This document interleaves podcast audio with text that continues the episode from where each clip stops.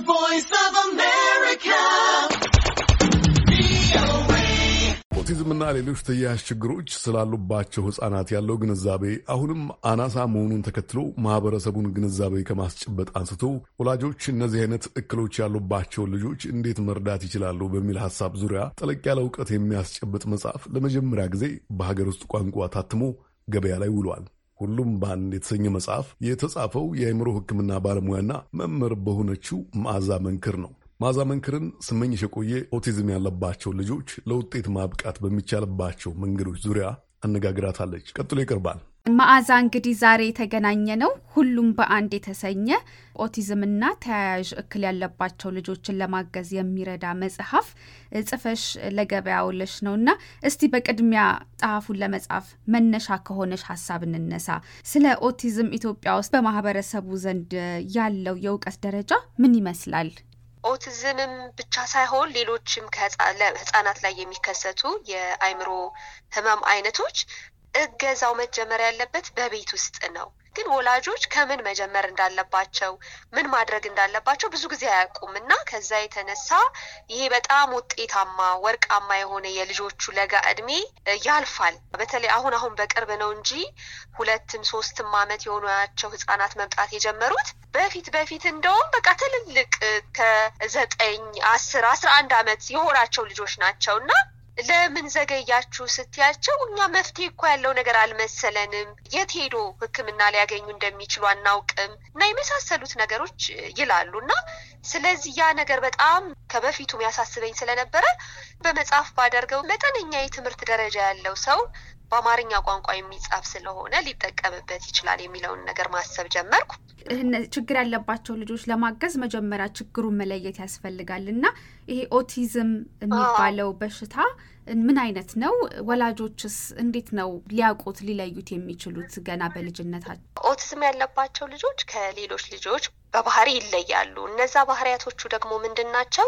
ብዙ ጊዜ ከሰው ጋር ግንኙነት ለመፍጠር ማለት ጓደኝነት፣ ማህበራዊ ትስስር ለመፍጠር ይቸገራሉ።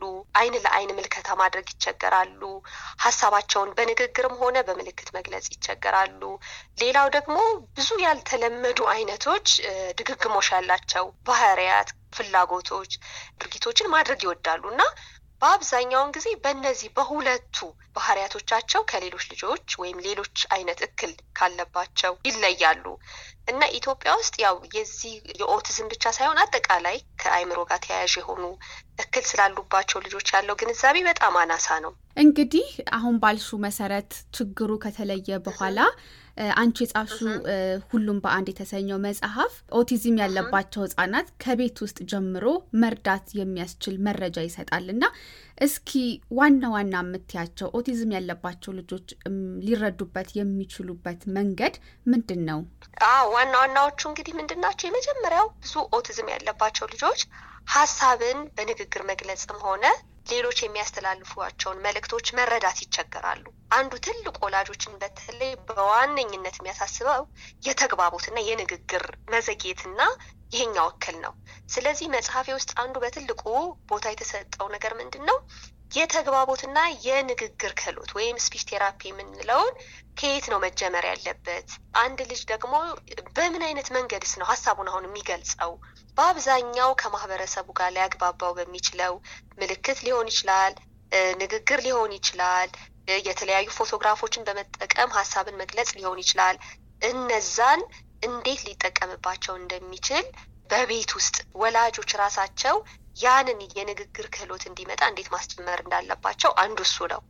ሁለተኛው ደግሞ ብዙ ጊዜ ወላጆች የሚቸገሩት ምንድን ነው ልጆቻቸውን ራሱ ማወቅ ይቸገራሉ።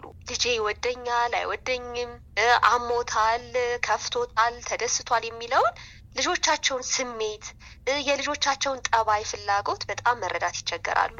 ስለዚህ ልጆቻቸውን እንዴት መረዳት እንዳለባቸው አንድ ልጅ የሆነ ነገር ሲያደርግ እጅ እያውለበለበ ሊሆን ይችላል። ግን ያ እጅ ማውለብለብ ደስታን እየገለጸበት ሊሆን ይችላል፣ አሞኛል ማለት ሊሆን ይችላል፣ ወይም የሚደረገው ነገር እኔ ያልተመቸኝም ሊሆን ይችላል። ያንን ግን በቅርበት አብረሻቸው ስትሰሪ፣ በጣም ስትጠጊያቸው፣ በጣም ስታያቸው ነው ትርጉሙ የሚገባሽ። ስለዚህ ልጆቻቸውን እንዴት ነው መረዳት ያለባቸው? ሌላው ደግሞ አስቸጋሪ ባህሪያት የምንላቸው ራስንም ሌላንም የሚጎዱ ባህሪያት ተዘውትረው ይታያሉ። ኦቲዝም በኦቲዝም ጥላ ስር የሚኖሩ ልጆች ላይ እነዛንም ባህሪያት እንዴት መከላከል እንደሚቻል እንዴት መቆጣጠር እንደሚቻል እነዛን ያስተምራል። በዕለት ተዕለት ህይወታቸው አስፈላጊ የምንላቸው ክህሎቶች አሉ ለህፃናት በእድሜያቸው። እነዛ ክህሎቶች ምን ምንድን ናቸው? እንዴት ማለማመድ ይቻላል የሚል ነገርም አለው። በጣም በርካታ ናቸው። ትርጉም ያለው እንደሆነ ውጤት ያመጣ እንደሆነ ደግሞ እንዲረዱበት አስር ወላጆች እውነተኛ ታሪካቸውን ያለፉበት እውነተኛ face ያደረጓቸውን challenge ኦች አካፍለዋል። ስለዚህ መጽሐፉ አስር ምዕራፎች አሉት። አስር ደግሞ እውነተኛ የወላጆች ተሞክሮዎች አሉ። በዚህ መልክ ነው የተዘጋጀው። በጣም ደስ ይላል። በተለይ ደግሞ ኦቲዝምን በተመለከተ ሰዎች በግላቸው አንብበው መረጃ የሚያገኙበት በሀገር ውስጥ ቋንቋ በዚህ መልኩ የተጻፈ መጽሐፍ ብዙም ያለ አይመስለኝም እና በዚህ መልኩ መቅረቡ በጣም ትልቅ ነገር ነው። ግን ከወላጆች በተጨማሪ ለእንደዚህ አይነት ልጆች ድጋፍ የሚያደርጉ የተለያዩ ተቋማት አሉ። ለምሳሌ ትምህርት ቤቶች ለእነሱም ድጋፍ የሚሰጡ መረጃዎች ይኖሩት ይሆን? በትክክል አሁን መጽሐፉ የተዘጋጀው ወላጆችን መምህራንና ባለሙያዎች ባለሙያ ሐኪሞች ሊሆኑ ይችላሉ፣ ሳይኮሎጂስቶች ሊሆኑ ይችላሉ፣ የልዩ ፍላጎት ትምህርት ባለሙያዎች ሊሆኑ ይችላሉ እና ከዛም በተጨማሪ ደግሞ በሳይንሱ በሳይኮሎጂም በልዩ ፍላጎት ትምህርቱም ስልጠናው ሳይኖራቸው በፍላጎት ብቻ ልዩ ድጋፍ የሚፈልጉ ህጻናትን የሚያግዙ ባለሙያዎች አሉ በተለያየ የትምህርት መስክ ተመርቀው። ስለዚህ ይሄ መጽሐፍ ስራው ምንድን ነው? እነዚህን ሁሉ የሚያበቃ የአሰልጣኝነት ሚናቸው ምን መምሰል አለበት ስለሆነ ለባለሙያዎችም፣ ለመምህራንም፣ ለወላጆችም፣ ለእህት ለወንድሞችም ለሁሉም የሚያገለግል ነው።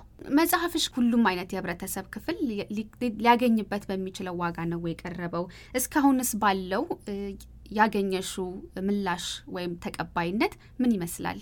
ዋጋውን ያደረግኩት አራት መቶ ብር ነው። ነገር ግን አንዳንድ አሁን በጎ ፈቃደኛ የሆኑ በስራ የሚያውቁኝ ሰዎች በጣም ለተቸገሩና ይህን ክፍያ መሸፈን ለማይችሉ ደግሞ ባለሙያም ሆነው አቅሙ የሌላቸው ግን አንብቤ ብጠቀምበት ለሚሉ ለማሰራጨት እየሸፈኑ ነው። እኛም ደግሞ አዲስ አበባ ውስጥ ላሉ በተለይ መንግስታዊ ያልሆኑ ድርጅቶች በላይብረሪያቸውና ለተወሰነ ለስታፋቸው መስጠት እንዲችሉ በነጻ እያሰራጭን ነው። ከአስተያየቱ ስንጀምር እንግዲህ በጣም ማለት ከምጠብቀውም ከማስበው በላይ በጣም ጥሩ ጥሩ ምላሾችን እያገኘው ነው። የመጽሐፍት መሸጫ ራሱ ያሏቸው ሰዎች አንብበውት አንዳንድ የወላጆች እንደዚህ ለእንደዚህ አይነት ልጅ የሚሆን መጽሐፍ የለም ብለው ይጠይቁን ነበረ እና በጣም እናዝን ነበረ። ይሄንን ስናነበው ግን በጣም በደንብ አድርጎ አቅም የሚሰጥ ወላጆችን የሚያስታጥቅ መጽሐፍ ነው ብለው በጣም ከማስበው በላይ አስተያየት ይሰጣሉ። የትምህርት ቤት ባለቤቶች መምህራንም እንደዛው በጣም ከማስበው በላይ ትልቅ ጥቅም ፋይዳ ያለው እንደሆነ ይነግሩኛል። እንደውም ሌላም ለመጻፍ እንድበረታታ በቃ እችላለሁ ማለት ነው ብዬ እንዳስብ እያደረገኝ ነው። በዚህ በኦቲዝም እና ተያያዥ እክል ያለባቸውን ልጆች ለማገዝ የሚረዳ ሁሉም በአንድ የተሰኘ መጽሐፍ ጽፈሽ ለገበያ አቅርበሻል። እንግዲህ አድማጮቻችንም መጽሐፉን ገዝተው እንዲያነቡ እንጋብዛለን። አንቺ ግን ከእኛ ጋር ለነበረሽ ቆይታ በጣም እናመሰግናለን። እኔም አመሰግናለሁ ለሰጣችሁኝ እድል። እግዚአብሔር ይስጥልኝ።